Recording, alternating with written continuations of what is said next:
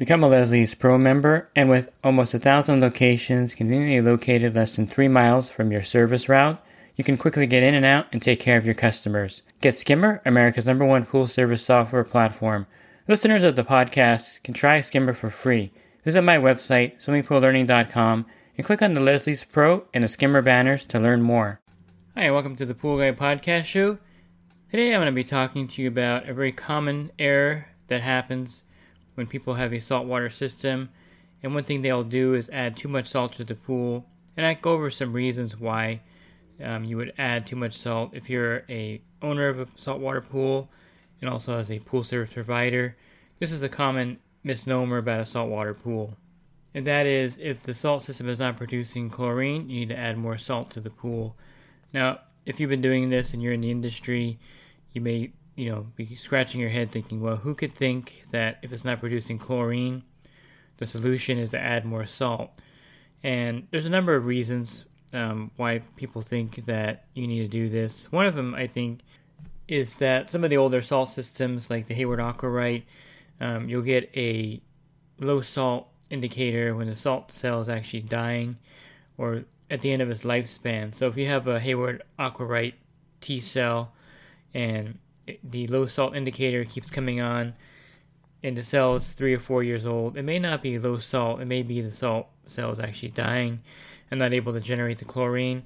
So a lot of times the customers will just add more salt to the pool, or your pool service provider may not test it independently from the panel with a digital salinity tester, and they'll dump two or three more bags of salt in.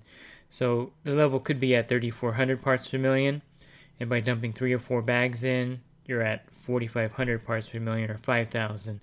So the reason why I'm recording this podcast is one of the members of my group called me and he tested a pool and the salt level was 10,000. And the customer told him that her husband put a bag of salt in just the other day because it wasn't producing chlorine. So you can see how this kind of translates that if it's not producing chlorine, the pool needs more salt. So one thing you need to know is that salt doesn't evaporate from the pool um, it only leaves the water by backwashing, draining, splash out, like if you have a big pool party.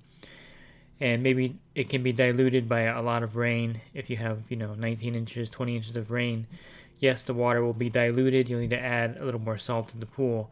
But on regular operating circumstances during the season, you will not need to be adding, you know, five or six bags of salt. And I also noticed that the Pentair IntelliChlor system, when the salt cell starts to get dirty, um, it also shows it could show a low salt level reading also. So just be aware that if your salt system is not producing chlorine, it's not because the pool needs more salt. It could be the cell is dirty. It could be there's not enough conditioner in the water. It could be you're not running your pool long enough for it to produce the right amount of chlorine. It could be the output set too low on the salt cell. So don't assume that if it's not working that you have to dump a bag or two of salt in the pool. Because what happens if you keep adding salt to the pool? Any level over, you know, 4,800, 5,000 parts per million becomes corrosive to the equipment. So this means that the equipment could actually be damaged by having such a high salt level in the pool.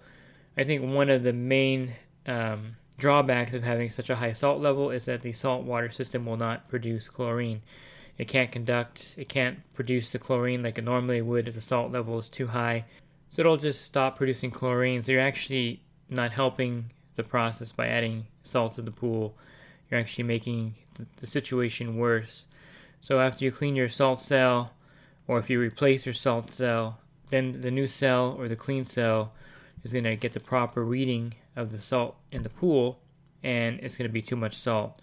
So just as a rule, if your saltwater system is not producing chlorine, it doesn't mean that the pool is low on salt you need to add more salt. Even if your system indicates that you have low salt in the pool, it's not a good idea to put the salt in the pool until you verify the reading. So, for instance, if you are an owner of a saltwater pool, I highly recommend getting a digital salinity tester that you can drop in and test the water. I use the Hach brand um, salinity tester. It's very reliable and easy to use. And if you do this for a living, I highly recommend you get a standalone digital salinity tester so you can verify the salt level of the pool before you add salt. I never rely on the system itself.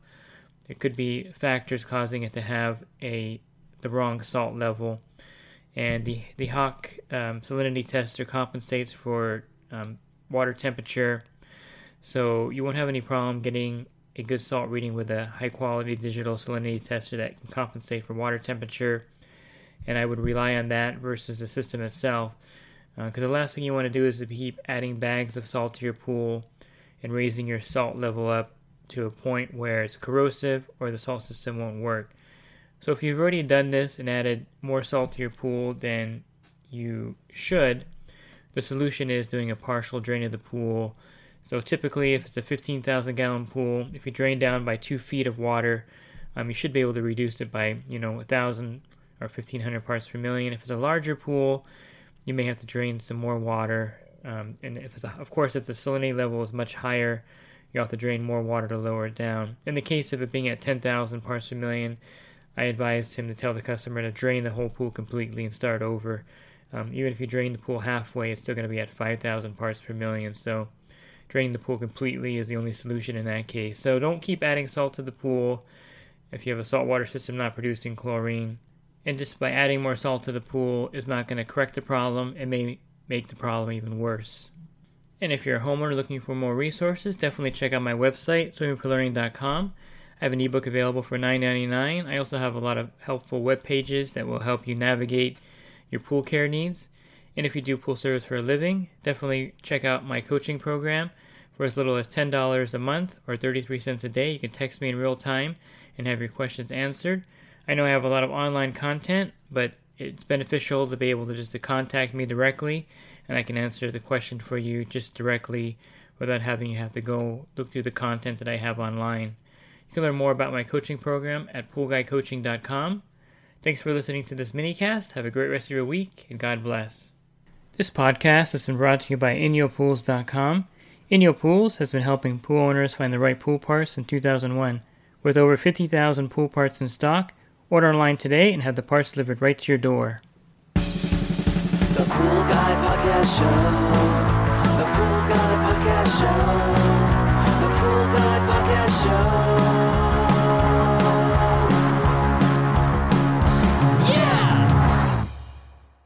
Real quick, if you're not using pool service software, try Skimmer free for 30 days at getskimmer backslash pool guy. Again, that's getskimmer backslash pool guy. Skimmer, everything you need to run your pool service business all in one app.